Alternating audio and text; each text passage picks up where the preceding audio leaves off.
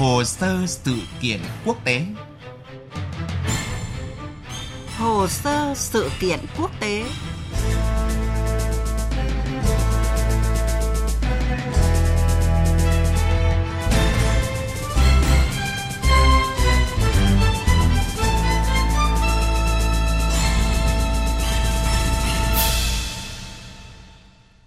Biên tập viên Thúy Ngọc xin chào quý vị và các bạn. Thưa quý vị và các bạn, sau cuộc họp trực tuyến của Iran với các nước Anh, Đức, Pháp, Nga và Trung Quốc tuần trước, hôm nay đại diện Iran và nhóm P5-1 gồm Mỹ, Anh, Pháp, Nga, Trung Quốc và Đức sẽ tiếp tục gặp trực tiếp tại thủ đô Viên của Áo. Đây là những nỗ lực ngoại giao đa phương mới nhất nhằm cứu vãn thỏa thuận hạt nhân lịch sử sau gần 3 năm cựu Tổng thống Mỹ Donald Trump tuyên bố rút khỏi thỏa thuận. Mặc dù cuộc gặp hôm nay được nhận định sẽ không dễ dàng, xuất phát từ lập trường cứng rắn của Mỹ và Iran, nhưng giới phân tích cho rằng nếu các bên biết nắm bắt cơ hội, thỏa thuận hạt nhân Iran hoàn toàn có thể hồi sinh. Cuộc gặp trực tuyến tuần trước của đại diện các nước Iran, Anh, Pháp, Đức, Nga và Trung Quốc đã nhận được phản hồi tích cực từ Mỹ khi nước này tuyên bố Mỹ nhất trí với các nước còn lại trong nhóm P5-1, xác định các vấn đề liên quan đến việc quay trở lại thỏa thuận hạt nhân Iran. Dù Mỹ không hy vọng các cuộc đàm phán sẽ ngay lập tức tạo được đột phá, song bày tỏ tin tưởng đây là một bước tiến thuận lợi. Tuyên bố từ phía Mỹ đã nhen nhóm tia hy vọng về khả năng hồi sinh thỏa thuận hạt nhân Iran trước thềm cuộc họp hôm nay của Iran với nhóm P5-1 tại Viên Áo. Tuy nhiên, Thứ trưởng Ngoại giao Iran Abbas Arachi, trưởng đoàn đàm phán hạt nhân Iran hôm qua khẳng định nước này sẽ không đàm phán trực tiếp với các đại diện của Mỹ tại Viên Áo lần này. Giới chức châu Âu cũng xác nhận một cuộc gặp như vậy vốn rất được kỳ vọng sẽ không diễn ra như mong đợi. Thay vào đó, Iran sẽ chỉ đàm phán với Ủy ban Liên kết và các nhóm P4 cộng 1 gồm Trung Quốc, Anh, Pháp, Nga và Đức, hoặc các cuộc gặp gián tiếp theo từng nhóm làm việc giữa các thành viên ký kết thỏa thuận. Mục tiêu của Iran là nêu ra các yêu cầu, điều kiện của Iran về việc quay trở lại tuân thủ các cam kết trong thỏa thuận hạt nhân. Người phát ngôn Nhà Trắng Jen Psaki cũng cho biết khả năng diễn ra cuộc gặp giữa Mỹ và Iran là không chắc chắn. We are very clear-eyed about the hurdles that remain. Uh, these talks will be structured around working groups. Chúng tôi rất rõ ràng về những trở ngại còn tồn tại. Các cuộc đàm phán được tổ chức giữa các bên ký kết thỏa thuận, bao gồm cả Iran. Các vấn đề chính sẽ được thảo luận là những bước đi hạt nhân mà Iran cần thực hiện để quay trở lại tuân thủ thỏa thuận, cũng như bước giảm nhẹ trừng phạt mà Mỹ cũng cần thực hiện. Trong khi đó, Ngoại trưởng Anh Dominic Raab và Ngoại trưởng Pháp Jean Le Drian đã tuyên bố sẽ nỗ lực hết sức để các cuộc đàm phán tại Áo có kết quả. Tuy nhiên, với việc Mỹ và Iran không gặp mặt trực tiếp, giới phân tích cho rằng lần đàm phán hạt nhân lần này có lẽ mới chỉ là sự khởi đầu trong mục tiêu hồi sinh thỏa thuận hạt nhân Iran năm 2015 trong vòng 2 tháng tới trước thời điểm Iran tiến hành cuộc bầu cử quan trọng với khả năng phe phản đối thỏa thuận hạt nhân sẽ giành chiến thắng. Thưa quý vị và các bạn, dư luận thế giới đặt nhiều kỳ vọng vào cuộc gặp hôm nay của đại diện Iran và nhóm P5 cộng 1 tại Viên, Áo, bởi thỏa thuận hạt nhân Iran được ký kết năm 2015, từng được nhận định là thỏa thuận lịch sử, là thành quả ngoại giao đột phá sau 13 năm đàm phán ròng rã giữa các bên liên quan. Nhưng quyết định rút khỏi thỏa thuận của cựu Tổng thống Mỹ Donald Trump đã đẩy thỏa thuận lịch sử này vào tình trạng hết sức bấp bênh trong gần 3 năm qua, với nguy cơ sụp đổ hoàn toàn luôn rình rập. Trong phần tiếp theo của hồ sơ sự kiện quốc tế, chúng ta sẽ cùng nhìn lại những diễn biến đáng chú ý của thỏa thuận hạt nhân Iran kể từ khi ông Donald Trump tuyên bố rút khỏi thỏa thuận.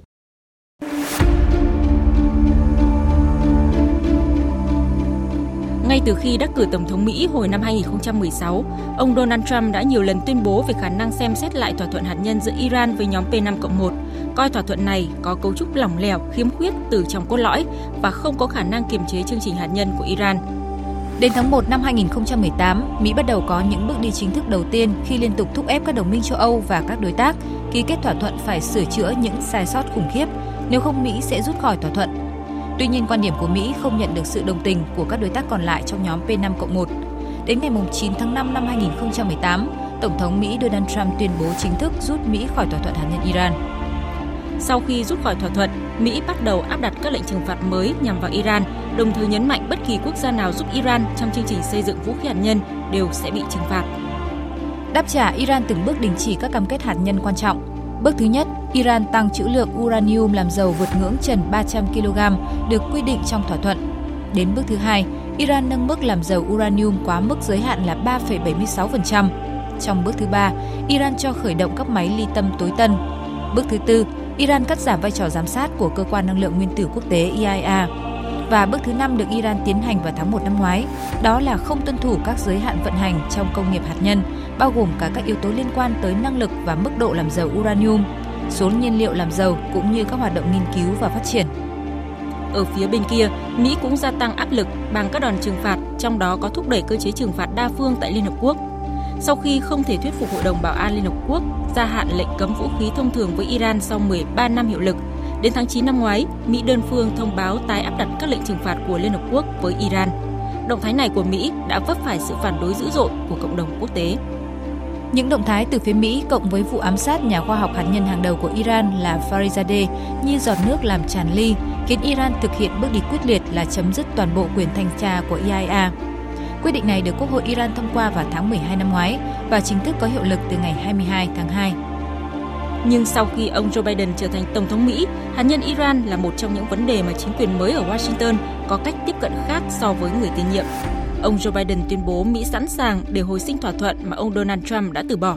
Tuy nhiên, Mỹ và Iran vẫn tranh cãi về việc bên nào phải hành động trước.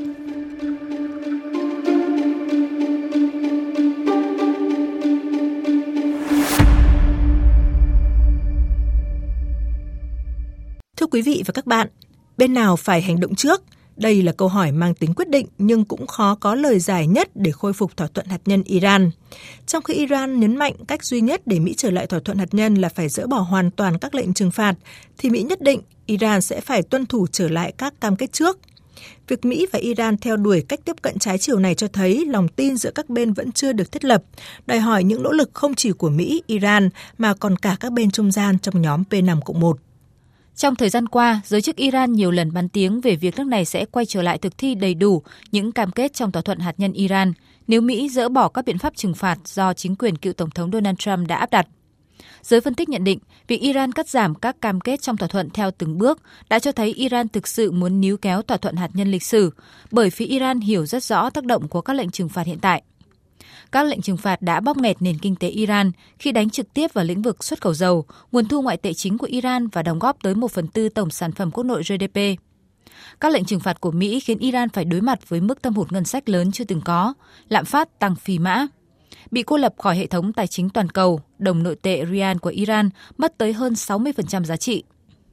Ở phía bên kia, sau khi Tổng thống Joe Biden lên nắm quyền, Nhà Trắng đã có một số động thái tích cực với Iran như hủy bỏ quyết định khôi phục các lệnh trừng phạt của Liên Hợp Quốc đối với Iran, dỡ bỏ lệnh cấm đi lại nhằm vào giới chức Iran tại New York, đồng thời thể hiện quan điểm muốn tham gia trở lại thỏa thuận hạt nhân quốc tế và chấp nhận lời đề nghị của các đồng minh châu Âu tham gia thảo luận về vấn đề này. Điều đó cho thấy chính quyền của Tổng thống Joe Biden quyết tâm hạn chế các hoạt động hạt nhân của Iran bằng các biện pháp ngoại giao thay vì chính sách gây áp lực tối đa. Phép thử của ông Joe Biden khi cho phép cuộc tấn công bất ngờ nhằm vào Iran hôm 26 tháng 2 cũng đã cho thấy Mỹ khó có thể làm cho Iran lung lay. Không những vậy, Mỹ còn đang đối mặt với cuộc cạnh tranh chiến lược ngày càng căng thẳng với Trung Quốc và đẩy Iran về phía Trung Quốc cũng không phải là điều mà chính quyền của ông Biden mong muốn.